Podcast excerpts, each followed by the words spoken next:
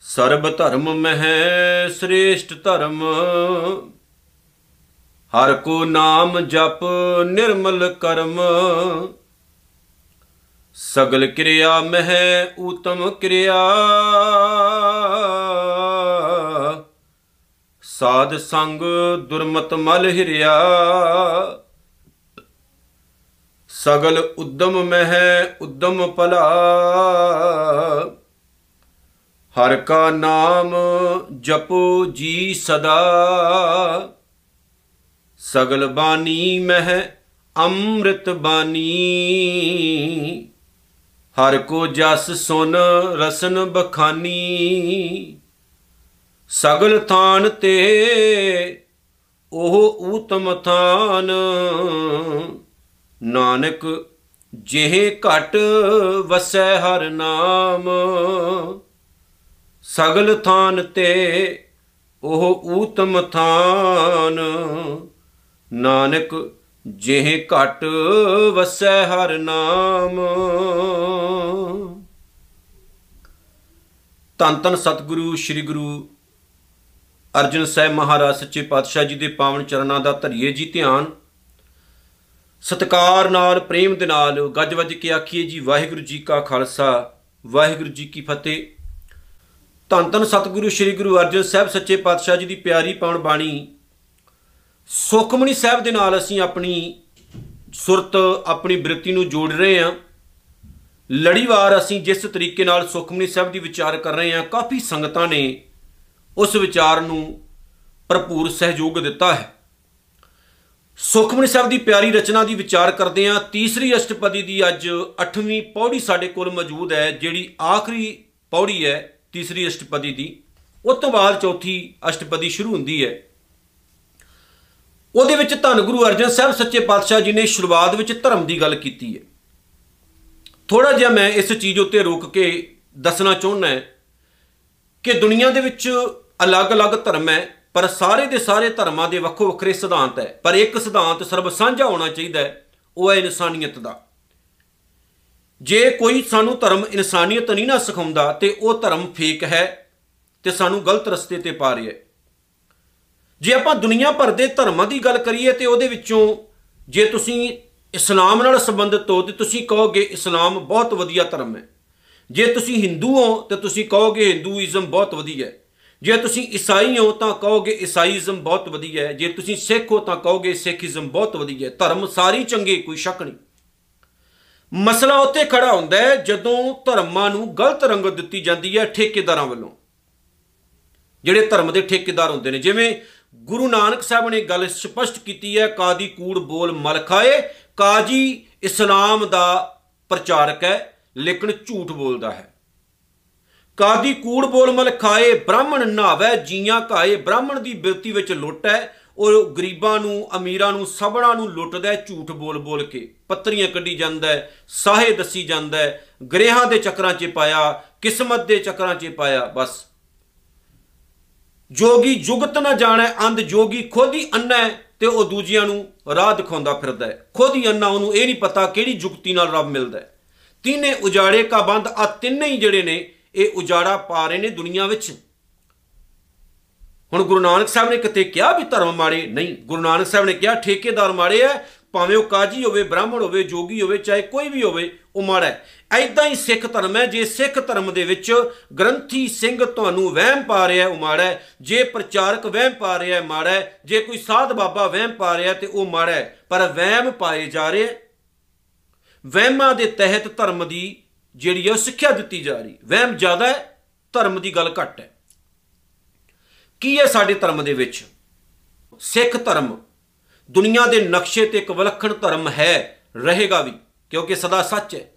ਇਸ ਧਰਮ ਨੂੰ ਗੰਧਲਾ ਕਰਨ ਦੇ ਲਈ ਬਹੁਤ ਸਾਰੇ ਲੋਕ ਅੱਜ ਖੜੇ ਆ ਜਿਹੜੇ ਗੁਰੂ ਨਾਨਕ ਸਾਹਿਬ ਦੇ ਸਿਧਾਂਤਾਂ ਨੂੰ ਵਿਗਾੜ ਰਹੇ ਆ ਲੇਕਿਨ ਦੋ ਚਾਰ ਗੱਲਾਂ ਹਮੇਸ਼ਾ ਯਾਦ ਰੱਖਿਓ ਧਰਮ ਦੇ ਮੁੱਢਲੇ ਸਿਧਾਂਤ ਚੇਂਜ ਨਹੀਂ ਕੀਤੇ ਜਾ ਸਕਦੇ। ਤੇ ਜੇ ਤੁਸੀਂ ਚੇਂਜ ਕਰਨ ਦੀ ਕੋਸ਼ਿਸ਼ ਕਰੋਗੇ, ਉਹਨਾਂ ਦੇ ਨਿਯਮਾਂ ਨੂੰ ਬਦਲਣ ਦੀ ਕੋਸ਼ਿਸ਼ ਕਰੋਗੇ, ਤਾਂ ਤੁਸੀਂ ਧੋਖਾ ਹੀ ਖਾਓਗੇ। ਸਿੱਖੀਜ਼ਮ ਅੱਜ ਵੀ ਪਵਿੱਤਰ ਹੈ ਕੱਲ ਵੀ ਪਵਿੱਤਰ ਰਹੇਗਾ, ਪਰ ਇਹਦੇ ਵਿੱਚ ਗੰਦਗੀ ਪਾਉਣ ਵਾਲੇ ਲੋਕ ਪੈਦਾ ਹੋਏ ਨੇ, ਉਹ ਕੋਈ ਸ਼ੱਕ ਨਹੀਂ, ਰਹਿਣਗੇ ਉਹ। ਪਰ ਉਹਨਾਂ ਦੀ ਚੋਣ ਅਸੀਂ ਗਲਤ ਤਰੀਕੇ ਨਾਲ ਕੀਤੀ ਹੈ। ਜਿਸ ਤਰ੍ਹਾਂ ਅੱਜ ਮੈਂ ਸ਼੍ਰੋਮਣੀ ਗੁਰਦੁਆਰਾ ਪ੍ਰਬੰਧਕ ਕਮੇਟੀ ਦੀ ਗੱਲ ਕਰਦਾ। ਸ਼੍ਰੋਮਣੀ ਗੁਰਦੁਆਰਾ ਪ੍ਰਬੰਧਕ ਕਮੇਟੀ ਦਾ ਕੀ ਕੰਮ ਹੈ? ਉਹ ਸਾਡੀ ਧਰਮ ਪ੍ਰਚਾਰ ਕਮੇਟੀ ਹੈ, ਸਮਝ ਲਓ। ਸਾਡੇ ਰਾਜਨੀਤਿਕ ਫੈਸਲਿਆਂ ਦੇ ਵਿੱਚ ਵੀ ਉਹ ਜ਼ਿੰਮੇਵਾਰ ਹੁੰਦੀ ਹੈ। ਜਿਸ ਤਰ੍ਹਾਂ ਅਕਾਲੀ ਦਲ ਹੁੰਦਾ ਹੈ, ਉਹ ਤਾਂ ਚਲੋ ਪ੍ਰਿਸ਼ਟ ਹੋ ਗਿਆ। ਸ਼੍ਰੋਮਣੀ ਗੁਰਦੁਆਰਾ ਪ੍ਰਬੰਧਕ ਕਮੇਟੀ ਨੇ ਜਿੱਥੇ ਗੁਰਦੁਆਰਿਆਂ ਦਾ ਪ੍ਰਬੰਧ ਕਰਨਾ ਹੈ, ਉੱਥੇ ਸਹੀ ਤਰੀਕੇ ਨਾਲ ਕੌਮ ਦਾ ਪ੍ਰਚਾਰ ਕਰਨਾ ਹੈ, ਪਰ ਉਹ ਸਹੀ ਤਰ੍ਹਾਂ ਨਹੀਂ ਕਰ ਰਹੀ। ਆਪਣੀ ਜ਼ਿੰਮੇਵਾਰੀਆਂ ਸਹੀ ਨਹੀਂ ਨਿਭਾ ਰਹੀ। ਜੋ ਪੈਸਾ ਹੈ ਸਿੱਖ ਸੰਗਤ ਦਾ, ਉਹਦਾ ਸਹੀ ਇਸਤੇਮਾਲ ਨਹੀਂ ਹੋ ਰਿਹਾ, ਗਲਤ ਇਸਤੇਮਾਲ ਹੋ ਰਿਹਾ। ਉਹਦੇ ਵਿੱਚ ਕੌਮ ਦੇ ਗਦਾਰ ਜ਼ਿਆਦਾ ਪੈਦਾ ਹੋ ਚੁੱਕੇ ਨੇ, ਸੇਵਾਦਾਰ ਤੇ ਪਹਿਰੇਦਾਰਾਂ ਦੀ ਕਮੀ ਹੈ। ਕਿਉਂਕਿ ਸੰਸਥਾਵਾਂ ਸਮਾਂ ਪੈ ਕੇ ਗੰਦਲੀਆਂ ਹੋ ਜਾਂਦੀਆਂ ਨੇ ਐਦਾਂ ਹੀ ਹੋ ਚੁੱਕੀ ਹੈ ਉਹ। ਐਦਾਂ ਹੀ ਅਸੀਂ ਹੌਲੀ-ਹੌਲੀ ਸਹੀ ਅਤੇ ਗਲਤ ਦੀ ਚੋਣ ਕਰਨੀ ਹੁੰਦੀ ਹੈ। ਪਰ ਸਾਡੇ ਕੋਲ ਫੈਸਲਾ ਲੈਣ ਦੀ ਸੋਝੀ ਤੱਕ ਨਹੀਂ ਹੈ, ਕਿਉਂਕਿ ਅਸੀਂ ਸੋਝੀ ਗੁਰੂ ਗ੍ਰੰਥ ਸਾਹਿਬ ਤੋਂ ਲੈਣਾ ਹੀ ਨਹੀਂ ਚਾਹੁੰਦੇ। ਇਸ ਲਈ ਆਪਾਂ ਮਾਰ ਖਾ ਰਹੇ ਹਾਂ। ਅਸੀਂ ਕਰਦੇ ਕੀ ਆ ਚੰਦ ਪੈਸਿਆਂ ਕਰਕੇ ਜਾਂ ਬੋਤਲਾਂ ਕਰਕੇ ਅਸੀਂ ਆਪਣੀਆਂ ਵੋਟਾਂ ਵੇਚ ਦਿੰਨੇ ਆ ਭਾਵੇਂ ਉਹ ਸ਼੍ਰੋਮਣੀ ਕਮੇਟੀ ਦੀਆਂ ਹੋਣ, ਭਾਵੇਂ ਆਮ ਹੋਣ। ਚੋਣ ਕਰਿਆ ਕਰੋ। ਧਰਮ ਦੇ ਵਿੱਚ ਗਲਤ ਲੋਕ ਪੈਦਾ ਹੋ ਚੁੱਕੇ ਨੇ। ਜਿਹੜੇ ਲੋਕ ਗੁਰੂ ਗ੍ਰੰਥ ਸਾਹਿਬ ਸੱਚੇ ਪਾਤਸ਼ਾਹ ਦੀ ਰਿਸਪੈਕਟ ਨਾ ਕਰਨ ਇੱਜ਼ਤ ਨਾ ਕਰਨ, ਉਹਨਾਂ ਲੋਕਾਂ ਨੂੰ ਤਰਕਾਰ ਪਾਓ। ਉਹਨਾਂ ਨੂੰ ਸਹੀ ਰਸਤਾ ਦਿਖਾਓ। ਗੁਰੂ ਅਰਜਨ ਸਾਹਿਬ ਨੇ ਅੱਜ ਇਸ ਪੌੜੀ ਵਿੱਚ ਬੜੀਆਂ ਕਮਾਲ ਦੀਆਂ ਗੱਲਾਂ ਕਹੀਆਂ ਨੇ। ਕਹਿੰਦੇ, ਸਰਬ ਧਰਮ ਮੈਂ ਸ੍ਰੇਸ਼ਟ ਧਰਮ। ਕਹਿੰਦੇ, ਸਾਰੇ ਧਰਮਾਂ ਨਾਲੋਂ ਕਿਹੜਾ ਧਰਮ ਚੰਗਾ ਹੈ? ਕਿਹੜਾ ਜੀ? ਹਰ ਕੋ ਨਾਮ ਜਪ ਪਰਮਾਤਮਾ ਦਾ ਸਿਮਰਨ ਕਰਨਾ, ਨਿਰਮਲ ਕਰਮ ਅਤੇ ਆਪਣਾ ਆਚਰਣ ਉੱਚਾ ਸੁੱਚਾ ਰੱਖਣਾ, ਭਾਵ ਚੰਗੇ ਕੰਮ ਕਰਨੇ। ਨਿਰਮਲ ਕਰਮ ਕਰਮ ਜਿਹੜੇ ਐ, ਉਹ ਵਧੀਆ ਬਣਾਉਣੇ, ਆਚਰਣ ਉੱਚਾ ਸੁੱਚਾ ਰੱਖਣਾ। ਆਹੀ ਹੈ ਜਿਹੜਾ ਬੰਦਾ ਰੱਬ ਨੂੰ ਭੁੱਲ ਗਿਆ, ਜਿਸ ਬੰਦੇ ਦਾ ਆਚਰਣ ਉੱਚਾ ਸੁੱਚਾ ਨਹੀਂ ਰਿਹਾ, ਉਹ ਚੰਗਾ ਧਰਮੀ ਨਹੀਂ ਹੋ ਸਕਦਾ। ਸੱਚਾ ਧਰਮੀ ਉਹੀ ਹੈ ਜਿਹੜਾ ਹਰ ਵਕਤ ਰੱਬ ਨੂੰ ਯਾਦ ਰੱਖਦਾ ਹੈ ਤੇ ਆਪਣੇ ਆਚਰਣ ਨੂੰ ਉੱਚਾ ਰੱਖਦਾ ਹੈ ਆਪਣਾ ਜਿਹੜਾ ਲੈਵਲ ਹੈ ਜ਼ਿੰਦਗੀ ਦਾ, ਉਹਨੂੰ ਉੱਚਾ ਰੱਖਦਾ ਹੈ ਹੁਣ ਅੱਜ ਦੇ ਧਰਮਾਂ ਦੇ ਵਿੱਚ ਕਿੱਥੇ ਇਹ ਚੀਜ਼ ਰਹਿ ਗਈ? ਗੁਰੂ ਨਾਨਕ ਸਾਹਿਬ ਸੱਚੇ ਪਾਤਸ਼ਾਹ ਨੇ ਉਸ ਟਾਈਮ ਦੇ ਵਿੱਚ ਦੇਵਦਾਸੀ ਸਿਸਟਮ ਦਾ ਵਿਰੋਧ ਕੀਤਾ ਸੀ। ਗੁਰੂ ਸਾਹਿਬਾਨ ਕਰਦੇ ਵੀ ਰਹੇ ਆ। ਕਿਉਂ ਕੀਤਾ ਭਲਾ? ਤੁਹਾਨੂੰ ਯਾਦ ਹੋਣਾ ਚਾਹੀਦਾ ਕਿ ਮੰਦਰਾਂ ਦੇ ਵਿੱਚ ਲੋਕ ਆਪਣੀਆਂ ਕੁੜੀਆਂ ਚੜਾ ਦਿੰਦੇ ਹੁੰਦੇ ਸੀ। ਆਪਣੀਆਂ ਧੀਆਂ ਚੜਾ ਦਿੰਦੇ ਹੁੰਦੇ ਸੀ। ਕਾਦੇ ਵਾਸਤੇ? ਕਿਉਂਕਿ ਇਹ ਗੱਲ ਪ੍ਰਚਲਿਤ ਕੀਤੀ ਗਈ ਸੀ ਕਿ ਦੇਵਤੇ ਜਿਹੜੇ ਨੇ, ਉਹ ਪੁਜਾਰੀਆਂ ਦੇ ਰਾਹੀਂ ਆਪਣੀ ਕਾਮ ਵਾਸ਼ਨਾ ਦੀ ਪੂਰਤੀ ਕਰਦੇ ਆ। ਤੇ ਬਹੁਤ ਸਾਰੀਆਂ ਔਰਤਾਂ ਜਿਨ੍ਹਾਂ ਨੂੰ ਇੱਕ ਐਸੇ ਰਸਤੇ ਦੇ ਥਾਣੀ ਨਰਕ ਵਿੱਚ ਧਕੇਲ ਦਿੱਤਾ ਜਾਂਦਾ ਸੀ, ਜਿਨ੍ਹਾਂ ਦੀ ਪੂਰੀ ਦੀ ਪੂਰੀ ਜ਼ਿੰਦਗੀ ਨਰਕ ਬਣ ਜਾਂਦੀ ਸੀ। ਵੇਸ਼ਮਾਵਾਂ ਕਿੱਦਾਂ ਬਣੀਆਂ? ਅੱਡੇ ਵੇਸ਼ਮਾਵਾਂ ਦੇ ਕਿੱਦਾਂ ਬਣੇ? ਕਿਤੇ ਨਾ ਕਿਤੇ ਇਹ ਰਸਤੇ ਸੀ ਉਸ ਟਾਈਮ ਦੇਵ ਦਾਸੀਆਂ ਦੇ ਥਰੂ ਭਾਵ ਦੇਵਤਿਆਂ ਦੀਆਂ ਦਾਸੀਆਂ ਦੇਵਤਿਆਂ ਦੇ ਨਾਮ ਤੇ ਪੰਡਤ, ਬ੍ਰਾਹਮਣ ਲੋਕ, ਪੁਜਾਰੀ ਲੋਕ ਆਪਣੀ ਹਵਸ਼ ਪੂਰੀ ਕਰਿਆ ਕਰਦੇ ਹੁੰਦੇ ਸੀ। ਧਰਮ ਨੂੰ ਗੰਦਲਾ ਕਰ ਦਿੱਤਾ ਗਿਆ। ਫਿਰ ਗੁਰੂ ਨਾਨਕ ਸਾਹਿਬ ਸੱਚੇ ਪਾਤਸ਼ਾਹ ਨੇ ਇਸ ਚੀਜ਼ ਦਾ ਵਿਰੋਧ ਕੀਤਾ, ਲੋਕਾਂ ਨੂੰ ਜਾਗਰੂਕ ਕੀਤਾ ਕਿ ਤੁਸੀਂ ਪੱਥਰਾਂ ਦੇ ਨਾਲ, ਮੂਰਤੀਆਂ ਦੇ ਨਾਲ ਆਪਣੀਆਂ ਧੀਆਂ ਦਾ ਵਿਆਹ ਨਾ ਕਰਾਓ। ਪੱਥਰ ਦੇ ਨਾਲ ਵਿਆਹ ਨਾ ਕਰਾਓ ਧੀਆਂ ਦਾ। ਤੇ ਦੇਵਤਿਆਂ ਦੇ ਨਾਮ ਉੱਤੇ ਤੁਹਾਡੀਆਂ ਧੀਆਂ ਨੂੰ ਗਲਤ ਪਾਸੇ ਲਿਜਾਇਆ ਜਾ ਰਿਹਾ ਹੈ, ਤੁਹਾਡੀਆਂ ਧੀਆਂ ਦੀ ਜ਼ਿੰਦਗੀ ਖਰਾਬ ਕੀਤੀ ਜਾ ਰਹੀ ਹੈ। ਐਸਾ ਹੁੰਦਾ ਆ ਰਿਹਾ ਹੈ ਸਮੇਂ ਤੋਂ। ਅੱਜ ਵੀ ਸ਼ਾਇਦ ਹੁੰਦਾ ਹੋਵੇ। ਤੇ ਧੰਨ ਗੁਰੂ ਨਾਨਕ ਸਾਹਿਬ ਸੱਚੇ ਪਾਤਸ਼ਾਹ ਨੇ ਸਾਨੂੰ ਸਹੀ ਧਰਮ ਸਿਖਾਇਆ, ਸਹੀ ਪਾਸੇ ਵੱਲ ਲਗਾਇਆ। ਅੱਜ ਸਾਡੇ ਕੀ ਹਾਲਾਤ ਹੈ? ਅੱਜ ਵੀ ਬਹੁਤ ਮਾੜੇ ਹਾਲਾਤ ਹੈ। ਅੱਜ ਵੀ ਆਪਾਂ ਨਹੀਂ ਸੋਚਦੇ, ਬਹੁਤ ਸਾਰੇ ਪਖੰਡੀ ਲੋਕ, ਬਹੁਤ ਸਾਰੇ ਧਾਰਮਿਕ ਬਾਣਾ ਪਾ ਚੁੱਕੇ ਲੋਕ, ਜਿਨ੍ਹਾਂ ਦੇ ਡੇਰੇ ਮਸ਼ਹੂਰ ਨੇ, ਅਸੀਂ ਆਪਣੀਆਂ ਧੀਆਂ ਉਹਨਾਂ ਤੇ ਚੜਾਉਂਦੇ ਆਂ। ਉਹਨਾਂ ਨੂੰ ਦਾਨ ਕਰ ਦਿੰਨੇ ਆ। ਖਾਸ ਤੌਰ ਤੇ ਨੂਰ ਮਹਿਲੀਆ ਡੇਰਾ ਇਸ ਲਈ ਮਸ਼ਹੂਰ ਰਿਹਾ ਹੈ। ਖਾਸ ਤੌਰ ਤੇ ਨਾਲ ਦੀ ਨਾਲ ਮੈਂ ਸਰਸੇ ਵਾਲੇ ਬਾਬੇ ਦੀ ਗੱਲ ਕਰ ਦਵਾਂ, ਉਹਦਾ ਡੇਰਾ ਮਸ਼ਹੂਰ ਰਿਹਾ ਹੈ। ਕਿਸ ਤਰ੍ਹਾਂ ਕੁੜੀਆਂ ਦਾ ਸ਼ੋਸ਼ਣ ਕੀਤਾ ਜਾਂਦਾ ਰਿਹਾ, ਲੋਕ ਚੜਾਉਂਦੇ ਰਹੇ।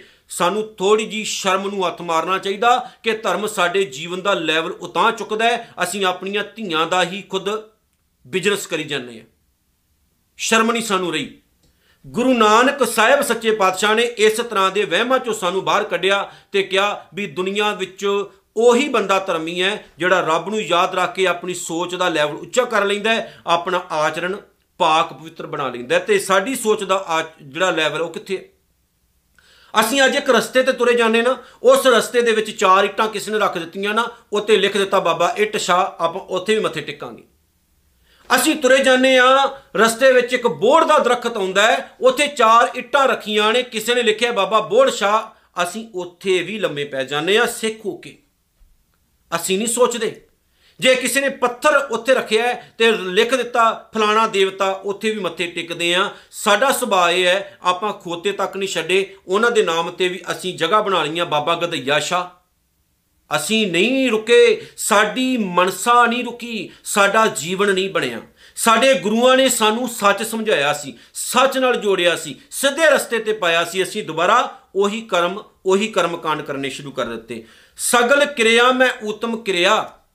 ਹੁਣ ਪੱਲੇ ਬੰਨਿਓ ਹੋਰ ਸਾਰੇ ਧਾਰਮਿਕ ਕੰਮਾਂ ਨਾਲੋਂ ਕਿਹੜਾ ਕੰਮ ਪਵਿੱਤਰ ਹੈ? ਅਸੀਂ ਤਾਂ ਸਾਰੇ ਧਾਰਮਿਕ ਕੰਮ ਕਰਦੇ ਆਂ ਫਿਰ ਕਹਿੰਦੇ ਆ ਜੀ, ਕਰੀ ਜਾਓ ਕਰੀ ਜਾਓ, ਕੋਈ ਨਾ ਕੋਈ ਤਾਂ ਰੱਬ ਪ੍ਰਵਾਨ ਕਰੇਗਾ। ਰੱਬ ਤਾਂ ਚਾਹੁੰਦਾ ਨਹੀਂ ਤੁਸੀਂ ਆਪ ਪਖੰਡ ਕਰੋ ਧਾਰਮਿਕ ਕਰਮ ਕਰਾ ਕਰੋ। ਕਿਹੜੇ ਧਾਰਮਿਕ ਕਰਮ? ਕਿਹੜਾ ਕੰਮ ਸਾਰਿਆਂ ਕੰਮਾਂ ਤੋਂ ਪਵਿੱਤਰ ਹੈ? ਗੁਰੂ ਅਰਜਨ ਸਾਹਿਬ ਕਹਿੰਦੇ ਨੇ ਸਗਲ ਕਿਰਿਆ ਮਹਿ ਊਤਮ ਕਿਰਿਆ, ਕਿਹੜਾ ਉੱਚਾ ਕੰਮ ਹੈ, ਕਿਹੜਾ ਚੰਗਾ ਕੰਮ ਹੈ, ਜਿਸ ਦੇ ਕੀਤਿਆਂ ਸਾਡਾ ਜੀਵਨ ਸਹੀ ਬਣਨਾ ਤੇ ਸਤਿਗੁਰੂ ਕਹਿੰਦੇ, ਸਾਧ ਸੰਗ ਦੁਰਮਤ ਮਲ ਹਿਰਿਆ, ਜਦੋਂ ਗੁਰੂ ਦੀ ਸੰਗਤ ਕਰਕੇ ਅਸੀਂ ਦੁਰਮਤ ਦਾ ਤਿਆਗ ਕਰਦੇ ਆਂ, ਭਾਵ ਮਾੜੀ ਬੁੱਧੀ ਦਾ ਤਿਆਗ ਕਰਦੇ ਆਂ, ਸਭ ਤੋਂ ਚੰਗਾ ਕੰਮ ਹੈ। ਬਾਕੀ ਦੇ ਕੰਮ ਛੱਡ ਦਿਓ ਯਾਦ ਰੱਖਿਓ, ਵਹਿਮਾਂ ਭਰਮਾਂ ਦੇ ਵਿੱਚ ਪੈ ਕੇ ਤੁਸੀਂ ਜ਼ਿੰਦਗੀਆਂ ਹੀ ਆਪਣੀਆਂ ਬਰਬਾਦ ਕਰੋਗੇ, ਉਹਦਾ ਤੁਹਾਨੂੰ ਰੱਤਾ ਭਰ ਵੀ ਫਾਇਦਾ ਨਹੀਂ ਹੋਣ ਲੱਗਾ, ਨਾ ਹੋਣਾ ਕਿਉਂਕਿ ਜੇ ਸਾਡੇ ਗੁਰੂਆਂ ਨੇ ਇਸ ਚੀਜ਼ ਦੀ ਮਨਾਹੀ ਕੀਤੀ ਹੈ, ਤਾਂ ਕਿਤੇ ਨਾ ਕਿਤੇ ਸਾਡੇ ਗੁਰੂ ਸਾਹਿਬਾਨ ਸਾਡਾ ਲੈਵਲ ਜ਼ਿੰਦਗੀ ਦਾ ਉੱਚਾ ਚੁੱਕਣ, ਚੁੱਕਣਾ ਚਾਹੁੰਦੇ ਨੇ। ਸੱਚਾ ਧਰਮੀ ਬੰਨਾ ਕੀ ਹੁੰਦਾ ਹੈ? ਜੇ ਤੁਸੀਂ ਆਪਣੇ ਪਰਿਵਾਰ ਦੀਆਂ ਸਹੀ ਜ਼ਿੰਮੇਵਾਰੀਆਂ ਨਹੀਂ ਨਿਭਾ ਰਹੇ, ਤੁਸੀਂ ਚੰਗੇ ਧਰਮੀ ਨਹੀਂ ਹੋ ਸਕਦੇ ਹੋ। ਜੇ ਤੁਸੀਂ ਆਪਣੇ ਪਰਿਵਾਰ ਨੂੰ ਦੁੱਖ ਦੇ ਰਹੇ ਹੋ, ਸਮਾਜ ਨੂੰ ਦੁੱਖ ਦੇ ਰਹੇ ਹੋ, ਕੀ ਤੁਹਾਡਾ ਸੱਚਾ ਧਰਮ ਹੈ? ਕੀ ਧਰਮ ਹੈ? ਨਹੀਂ। ਤੁਸੀਂ ਚੰਗੇ ਧਰਮੀ ਨਹੀਂ ਹੋ।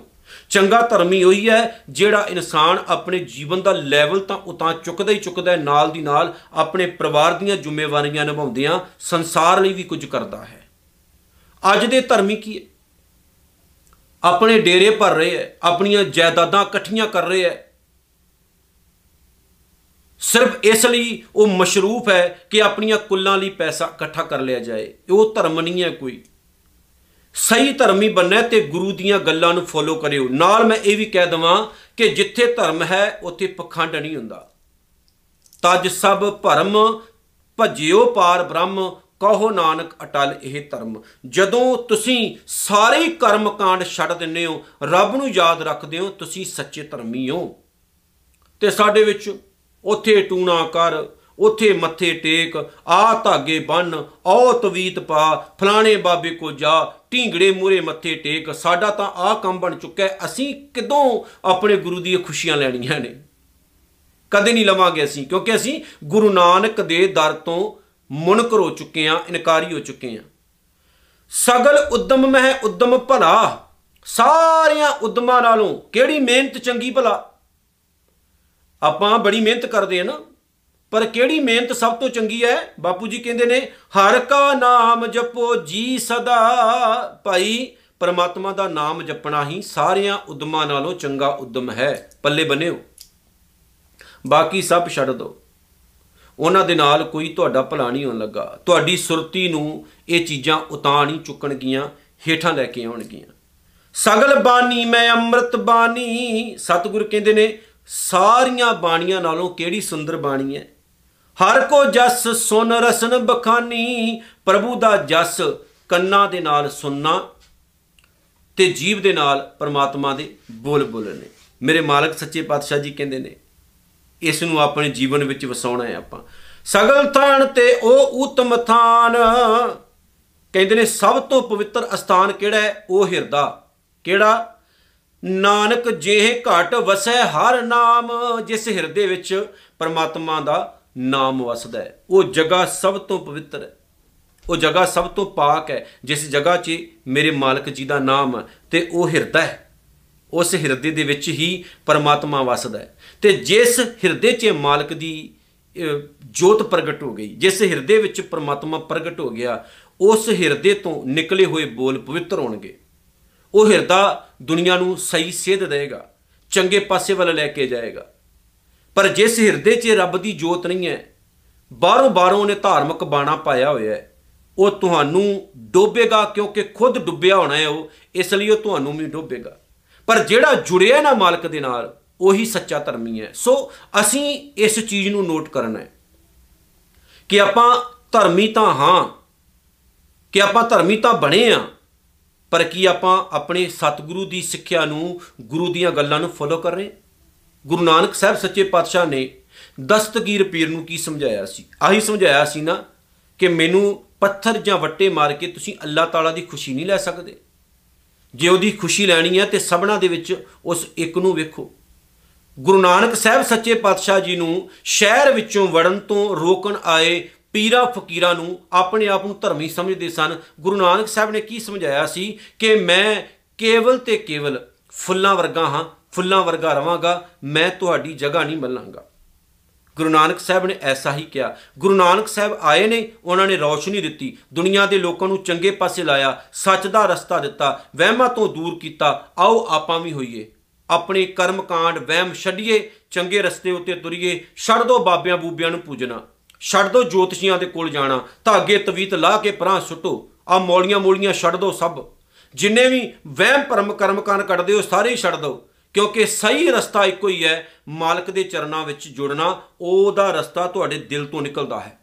ਆਪਣੇ ਦਿਲ ਦੇ ਵਿੱਚੋਂ ਉਹ ਰਸਤਾ ਲੱਭੋ ਤੇ ਗੁਰੂ ਨਾਨਕ ਦੇ ਘਰ ਵਿੱਚ ਹੱਥ ਜੋੜੋ, ਅਰਦਾਸਾਂ ਕਰੋ, ਸੀਸ ਨਵਾਓ ਕਿ, ਮਾਲਕਾ, ਸਾਡੀ ਜ਼ਿੰਦਗੀ ਪਾਕ ਪਵਿੱਤਰ ਬਣ ਜਾਏ, ਅਸੀਂ ਚੰਗੇ ਕੰਮ ਕਰੀਏ ਦੁਨੀਆ ਦਾ ਭਲਾ ਕਰੀਏ, ਆਪਣੇ ਪਰਿਵਾਰ ਦੀਆਂ ਜ਼ਿੰਮੇਵਾਰੀਆਂ ਨੂੰ ਸੰਭੀਏ ਤੇ ਨਾਲ ਦੀ ਨਾਲ ਤੇਰੇ ਦਰ ਦੀ ਖੁਸ਼ੀ ਪ੍ਰਾਪਤ ਕਰਕੇ ਇਸ ਜੀਵਨ ਨੂੰ ਸਫਲ ਕਰਕੇ ਜਾਈਏ ਜੀ।